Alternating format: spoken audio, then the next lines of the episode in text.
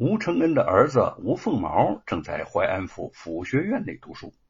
他初到府学的时候，一些学生听说他是山阳县吴承恩的孩子，纷纷慕名前来，请他讲述《西游记》。这些孩子们对生动有趣的故事情节十分感兴趣。听说呀，里边的孙悟空可以上天入地、降魔除妖，都十分喜爱。吴凤毛呢？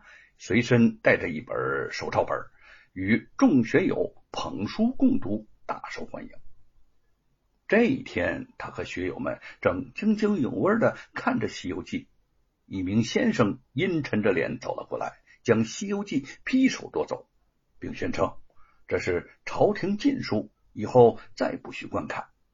凤毛吃惊的不解，问道：“嗯，这怎么是朝廷的禁书呢？”这是我爹爹费了大半生时光写的，以前不是禁书，今日就是了。知府大人刚刚传令查抄此书，你是此书作者吴承恩的儿子，福学啊不想被连累，所以将你除名了。马上回家去吧。他冷冷的说完，转头就要离开。凤毛又委屈又气愤的说。你们凭什么将我从府学除名啊？我是考嗯靠那个考试破格考取的呀！他见先生默然不理，小小孩童自尊心发作，毅然咬牙说：“那好，那你就把我爹爹的奇书还给我，他是我的，你不能拿走，你还给我。”他上前想夺回《西游记》，却被那个先生一把推开，奚落了几句，书也没有要回来。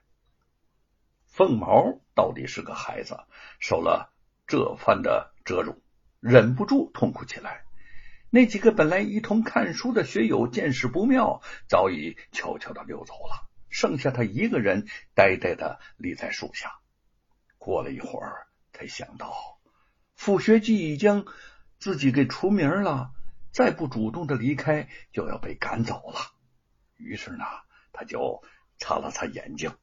回到住处，简单的整理了一下自己的行囊，想到此后再也不能在这儿听各位先生讲学了，心下难过，又在门口站了半晌，这才恋恋不舍的离开了。叶云在家中已经得知了皇帝下旨要查抄《西游记》的消息，不知道吴承恩和玉凤现在何处，平安与否，心中焦虑难言。一种从来没有过的孤独无助感袭上心头，他走到贴在墙上的菩萨像前，跪了下来，暗暗祈祷：“菩萨保佑吧，保佑相公和妹妹平安无事儿。我愿意用自己的性命换得他们平安的回来。菩萨保佑吧！”忽然，那个院门被人啪的一声就给推开了，罗鹏。带着几名县衙衙役，飞扬跋扈的闯了进来。看到叶云正在拜求菩萨，得意的说：“啊，大娘子，啊跪求菩萨有什么用啊？菩萨保佑不了你什么。哼，只要你交出《西游记》底稿，罗老爷我倒是能够保佑大娘子你平安无事。”山阳县接到查抄懿旨。人人都知道吴承恩家中必有书稿，县衙就派了人来吴家。这个罗庞自告奋勇要来带路，这件事大合他的心意，做起来自然就加倍起劲。叶云面对这群如狼似虎之人，不卑不亢的说：“我家相公把书稿都带走了，你们去京城，呃，找他要去吧。”嗯，哼。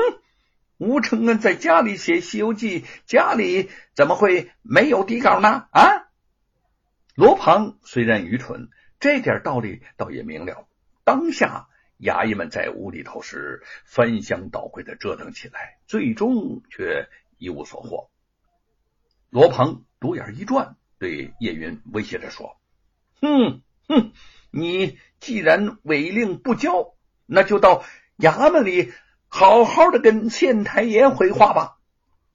这时候有个人便上前要拉叶云，却被同行者在耳边悄悄的几声嘀咕，又退了回来，说：“哦，呃，既然你是沈氏族的儿女亲家，今天呐就网开一面，不抓你了。不过你们家若是真有《西游记》的底稿，必须立即销毁。”他想借坡下驴。叶云呢，气愤之下却不愿就此息事宁人，故意的把手伸出来说。你还是把我抓走吧，免得有人晚上睡觉心里都不安稳。哦，呃，对了，坏事做尽的人呢，也无法睡得安稳。那个衙役面露尴尬之色，转头对罗庞使了个眼色，说：“呃，罗老爷，咱们走吧，人可不能乱抓呀。如果真出了乱子，小的们呃是第一个倒霉。还是走吧。”罗鹏狠狠的瞪了叶云一眼，心有不甘的带着众衙役走了出去。他们出了院门，叶云过去就将院门重新关好，嘴角忽然露出了一丝欣慰的微笑。自接到张礼熙的通知，他就预感到罗鹏他们会来找地稿，所以事先就将手稿藏到了一个妥当之处。现在看来，果然是有备无患。院门正要慢慢的合拢，叶云手中一颤，突然想到了，想到了凤毛。罗庞他们抢夺底稿不成，会不会又像上次一样去找凤毛的麻烦呢？他绝不能让凤毛再出任何意外了。叶云推开门就往镇外跑去，终于迎面也碰到了孤身回家的凤毛。凤毛呢？委委屈屈的行了一路，忍着恐惧，忍着饥饿，忍着难过。乍见叶云，所有紧绷的神经一下子松开，猛地扑进了叶云怀里，大哭起来：“大娘，他们，他们把我出名了！”叶云紧紧的抱着他，心疼的抚摸着他说：“好凤毛，不哭了。大娘早就料到了，他们太不公道了。”大娘没有早去接你，害得你一个人走了好远的路，都怪大娘心粗啊！我们，我们赶快回家吧，你一定饿了。凤毛乖巧的说：“大娘，不怪你，他们把我除名，怎么能怪你呢？朝廷为什么不让百姓看爹爹的《西游记》呢？嗯，那是因为你父亲的书啊，写的太好了。”叶云心里百感交集，凤毛抽泣着清亮的大眼睛，满是不解，说：“可是，可是写的好就更应该让百姓来看呢。”叶云拍拍他的头，说：“因为有些人呐，害怕你爹爹书里写的内容。我懂了，他们，呃，他们都像罗庞那样的恶人，对不对？”叶云点点头说：“比罗庞啊还要恶毒十倍。”他拉着凤毛的手，娘俩依偎着回到了家。窗外明月高悬，星河灿烂，院子里一片宁静的气氛。夜风中隐约传来草木的清香。吴承恩等人投宿在一家小客栈里，陈龙找了个借口自行离开。留下夫妻两个打开窗子对月谈心。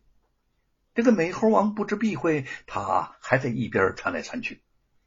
玉凤轻柔的说：“相公，等猴园建好了，咱们呐就在猴园里种上一架葡萄。你在葡萄架下写书，我和姐姐呢就给你倒茶掌扇。我们一家人呐和和美美的过日子，这比守着。”万两黄金都好啊！玉凤，你说的真好，这也是我所追求的生活。阳关浮云，卧看流水，猴群相伴，啼声悦耳，何等的自由悠哉悠哉呀！玉凤，若是没有你，我是不会有今天的作为的。谢谢你啦，一直陪伴在我的身边。吴承恩听他描绘这种犹如世外桃源一般的生活，不禁兴奋起来。美猴王呢，窜到了窗子上，冲着月亮啼叫了几声，似乎也为他们的情绪所感染。吴承恩走到窗前，疼爱的轻轻抱起了美猴王，无意之中看到陈龙持刀在院子前后在巡视着，不禁心下感动。陈龙话语不多，憨厚朴实，一路上对他们颇为照顾，实是一个忠义之士啊。